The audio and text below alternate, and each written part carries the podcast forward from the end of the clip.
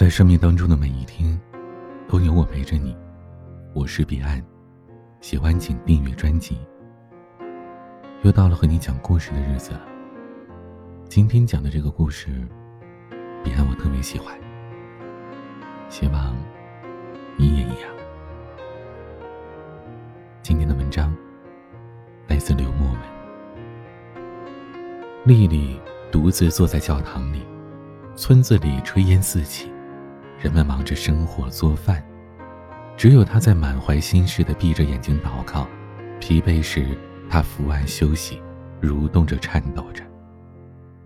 牧师在教堂的烛光当中走过来，安静的坐在丽丽身旁，小心翼翼的询问着缘由。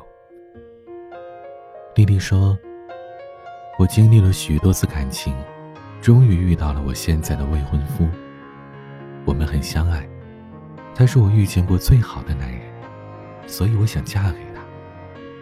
我和未婚夫还有一个多月就要结婚了，可是亲戚的质疑和朋友的闲言碎语让我懊恼不已。最近，我们还是会因为一些琐事而吵架，婚礼的诸多细节也无法确定。我开始觉得有些累，甚至有些怀疑。或许。是婚前恐惧吧，我总是难以把心情平复的很好，我越来越害怕婚礼的到来。说到这儿，他沉默了一会儿。教堂里又恢复了往日的安静。牧师慈祥的说：“亲爱的孩子，为了表示对你们的祝福，我打算送给你一个故事。”从前，上帝身边有一个天使，他生来貌美，神负天籁。每当他开口唱歌的时候，全世界的鸟儿都会停在枝头上聆听，连乌云都会醉得四处飘散，彩虹也会因为沐浴了他的歌声而显得更加鲜艳。但上帝是公平的，造物主赐予了他无与伦比的歌喉。却也让他做了一份苦差事。他的工作是愿望天使，在上帝的委派下，到人间去守护那些苦难和善良的人，并且允许守护主拔掉自己翅膀上的三根羽毛来许愿。他的一根羽毛，就是一个愿望。几百年过去了，羽毛掉了又长。有的地方因为频繁的撕扯，已经光秃不堪。每当他看见那些体态优美、翅膀完好的天使从自己身边优雅的飞过时，他总是会自卑的低下头，静静的抚摸着自己的翅膀。传说这世界上只有很少的愿望天使得到过上帝的指点，转化成为美丽的天使，所以。他总是蹦蹦跳跳的唱歌给上帝听，哄上帝开心，希望上帝能指引他得到完整天使的完整的美。但上帝并没有给他特别的指点，而是反复让他作为愿望天使奔赴人间，找到世间善良的人，实现他们的愿望，或者是欲望。上帝不断的派送任务。他疲于奔命。几百年过去了，他的翅膀不再像是翅膀，而更像是两只烤翅，硬生生的架在背上。他不敢再回天堂，害怕被其他的天使当作异类。在帮助别人的时候，他渐渐的体会到了，人们在有机会实现愿望时所体现出来的贪婪与自私。他们不再像原来那样单纯或者容易满足。天使开始困惑，可是又不能停下脚步。他就这样游走于各种各样复杂的人性之间，在不同的表情和要求面前麻木的游走，很长的时间都没有再唱过一首歌。有一次，他梦见了自己第一次冲向人间的样子，当时奋不顾身的感觉和自我形态的完整。让他一直沉浸在梦中。醒来之后，他独自的坐在云朵上哭泣。他不再相信那些古老的传说，功德圆满的愿望天使不过是骗人的童话。又过了好多年，他不知道又满足了多少人的愿望，甚至有的守护主不相信他是愿望天使，还反复的强调着：“一个一直脱毛的天使，这听起来真的蛮好笑的。”对于这样的调侃，他早已经习以为常，他不再为新长出来的羽毛欣喜若狂，也不再为脱落的羽毛黯然神伤。又到了一天，那是一个下雨天。他像平常一样找到了自己新的守护主。这个主人尤其的笨，有地图也经常迷路，出门会忘记带伞，做饭的时候也老是忘记时间。他的生活简直是一团糟。但他似乎也有一点点可爱。他会因为一些细小的事情高兴，对陌生人也充满善意。他会笨拙而努力的坚持工作，爱护生命。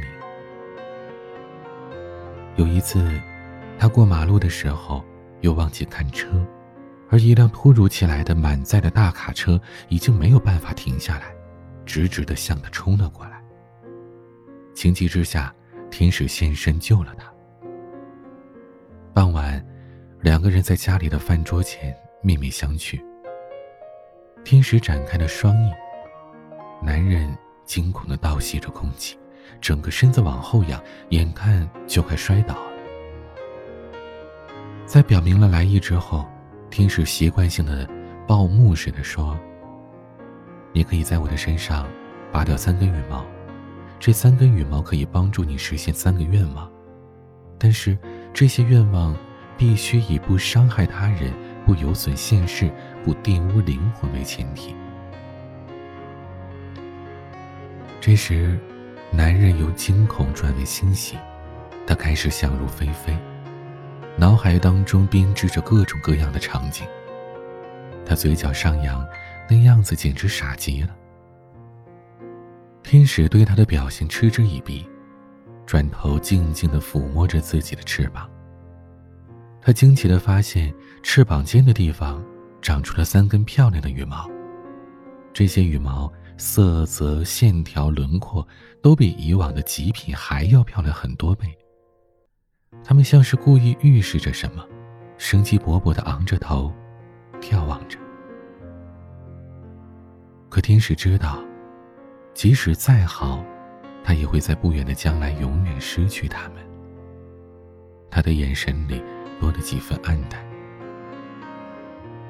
男人在一旁兴高采烈的和他讨论着。自己到底要许什么愿望？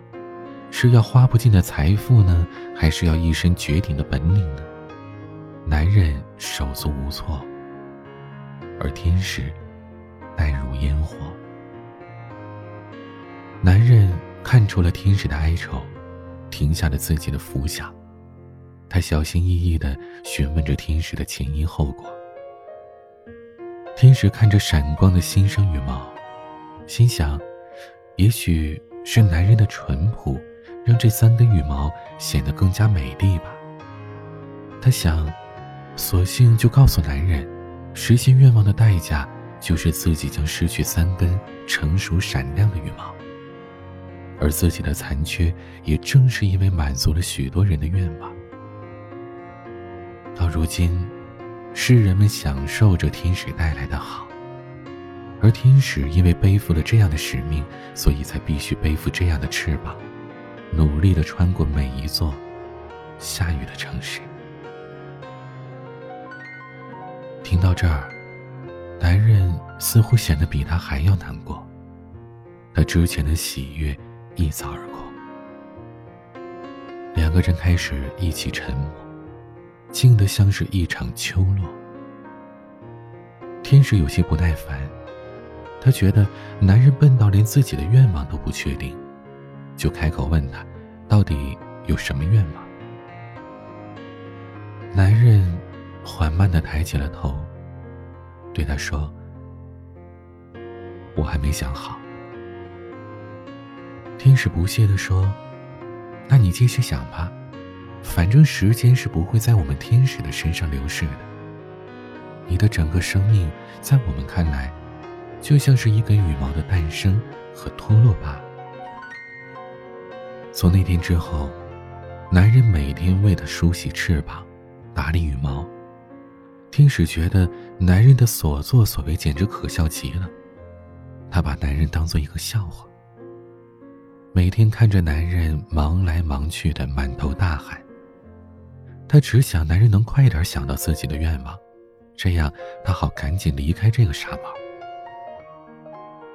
有一次，男人像是发现新大陆一般的问他：“要不要在这些地方涂一些生发膏？”天使第一次被这样的问题给逗笑了。日子一天天过去，天使发现羽毛的数量虽然没怎么增长，但已经逐渐恢复了光泽，这让天使的心情变得异常好。他索性愉悦地唱了一首歌，美妙的旋律在屋顶盘旋，跳跃的音符漫山遍野。歌声里有岁月深埋的宁静，也有无法启迪的未来。晨光一般照耀着山川湖海，前世今生。这歌声像一场不想逃出的宿命，紧紧地将男人捆住，丢向俘虏的黑洞。男人心知命运多舛，却忘我的陶醉在繁星之中。天使唱完之后，男人久久的愣在原地。尴尬之下，男人脱口而出：“他说，如果有一天我们走散了，我也会顺着你的歌声一直追你。如果我没有追上来，你也要一直努力往前飞，不要等我。一定要替我多看看那些风景，看看那些……”美好的人，天使忽然觉得有些感动，可是他拼命的抑制着这些东西，内心却欢快无比。从此之后，每一次男人为她整理羽毛，天使都回报他一首歌。男人的手随着歌声的旋律摇摆，天使的羽毛也随着风晃来晃去。非常的开心。时光荏苒，这一天，男人走到了生命的尽头。他躺在床上，颤巍巍的伸出手，想要再摸一摸他花了一生时间去整理的那些羽毛。虽然天使的翅膀并没有恢复太多，但他早已不再嘲笑男人的愚笨。有的只是感恩和不舍，像要送走一个老朋友，每一句话里都带着无法言语的难过。天使说：“快点告诉我你的愿望吧。”男人抚摸着天使的翅膀，笑着对他说：“你要不提啊？”我都忘了，三个愿望都还没用过呢，对吧？天使笑了笑。是啊，你再不说就没机会了。男人气息微弱，他努力的平复呼吸，让天使伏在自己的嘴边。轻轻地说：“我希望能遇见美好的人，他惊天动地般的出现，将我的孤独燃烧殆尽，却照亮我生活的所有瞬间。我希望能爱一个特别的人。”他虽然不完美，却异于常人。我自知生来平庸，但求他不离不弃，守我一世的平淡。我希望，当我百年之后，故事已成腐朽，我们还能在天堂相见。那时，我最好别老是躺着，能陪他做一些我们常做的事。那些人世间百般无聊，却又不厌其烦重复做的俗事。天使这才突然发现，男人一点儿也不傻。相反，他是如此的睿智和聪慧。他把自己的翅膀收拢，合并到男人面前，说：“挑选你最喜欢的羽毛吧，他们也同样是你的孩子。”男人摆了摆手，说：“不了。”天使诧异的问：“你不打算实现这些你向往已久的美好愿望吗？”男人热泪盈眶，激动的说：“我的愿望都已经实现了呀！我的一生一直都被你美好的歌声包裹着，我已经得到我需要的了。谢谢你。”天使如被雷击般的顿住了，他惊诧的脸上写满了不解和感动，久久的发不出任何声音。他只能慢慢的看着男人失去了意识，直到呼吸停止。千百年来，天使的眼泪第一次落下。为一个平凡的、有些落魄的凡人而落下，眼泪落在了男人的脸上，顺着他的脸颊流过了他的全身。男人的灵魂得到了洗礼。天使知道，他们一定会在天堂相遇的。这时。天使奋不顾身地飞向了天空，展开翅膀冲向云霄的那一刹那，天使才发现，自己的翅膀不知道什么时候已经恢复了最初的原貌，甚至比原来更加舒展，更加美丽，更加耀眼。在一朵不起眼的云彩上，一个笨拙的灵魂迷了路。天使看着他迷茫的窘迫，破涕为笑。他想为这个孤独的灵魂唱一首歌，却发现上帝已经把他天籁般的嗓音收回去了。不过没关系，天使找到了比那更重要的东西。从此之后，天使再也没有失去过自己的羽毛。而男人再也没有失去过自己的天使。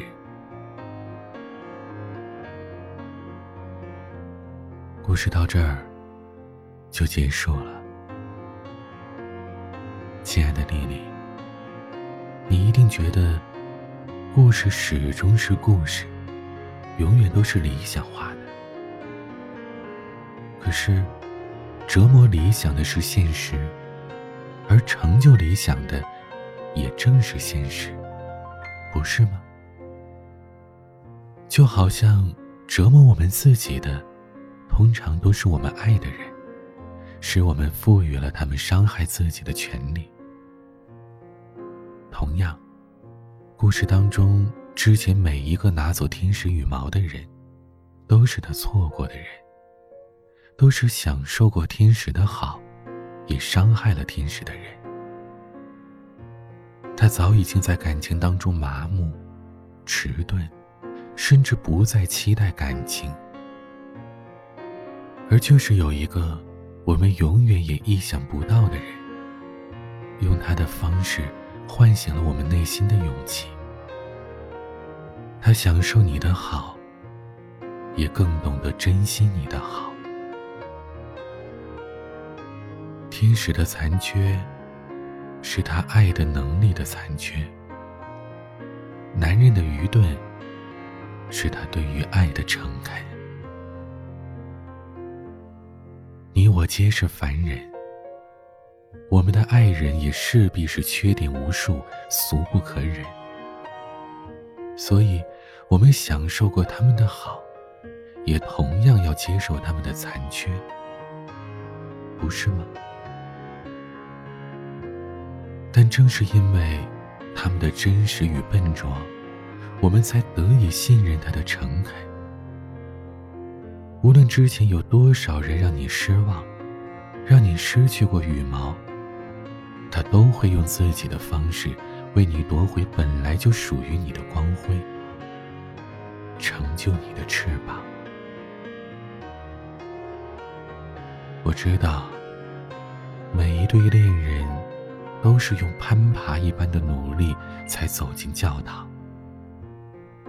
我也知道，现实以后会更加务实，理想以后会更理智。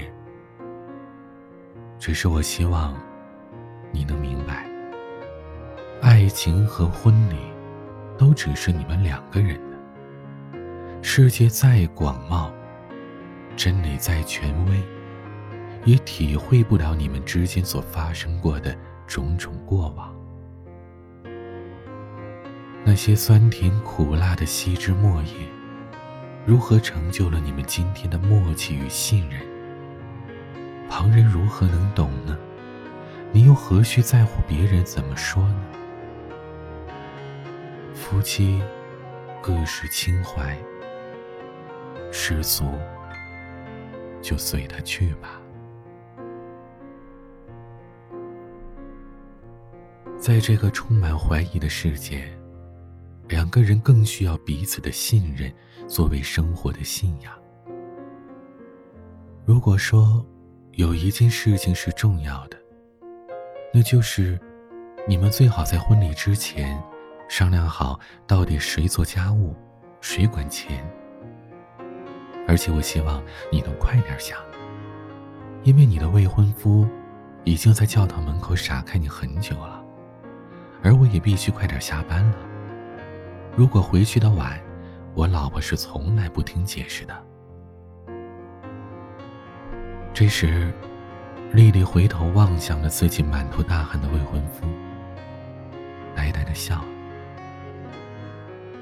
她的未婚夫好像找了很多地方，才想到来这里，来这个他们即将举行婚礼的地方。或许很多男人都是木讷的吧，要在许多个不经意的瞬间，去做很多看似笨拙却又诚意满满的事，来给敏感的姑娘们许多细致的感动。在那一瞬间。丽丽忽然想起了牧师那一段亘古不变的腔调和台词：“你愿意娶她为妻吗？与他组成家庭，爱他，保护他，照顾他，无论健康或是疾病，无论富有或是贫穷，你都和他不离不弃，生死相依。”他近乎蹦跳般的走向了自己的未婚夫，在夕阳的光晕里，他们拥抱、亲吻。我们将一同欢笑，一同哭泣。你爱的人，也会成为我爱的人；你的神，也会成为我的神。你要去的地方，我必定跟随。你要永久沉睡，我必然会睡在你的身旁。他知道，这些誓言会在他们今后的生活中反复被宣读，逐一被实现。你爱的人也会成为我爱的人，你的神也会成为我的神。你要去的地方，我必定跟随；你要永久沉睡，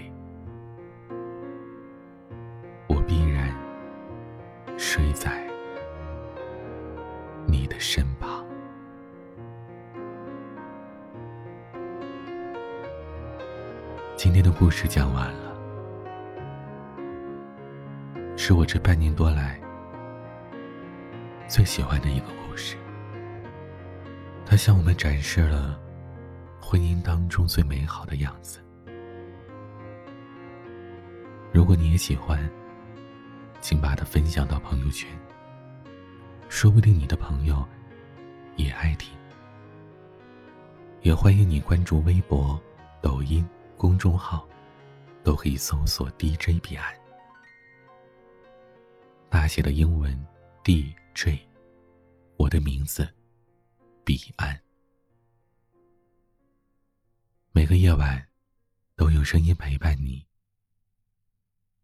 我是彼岸，晚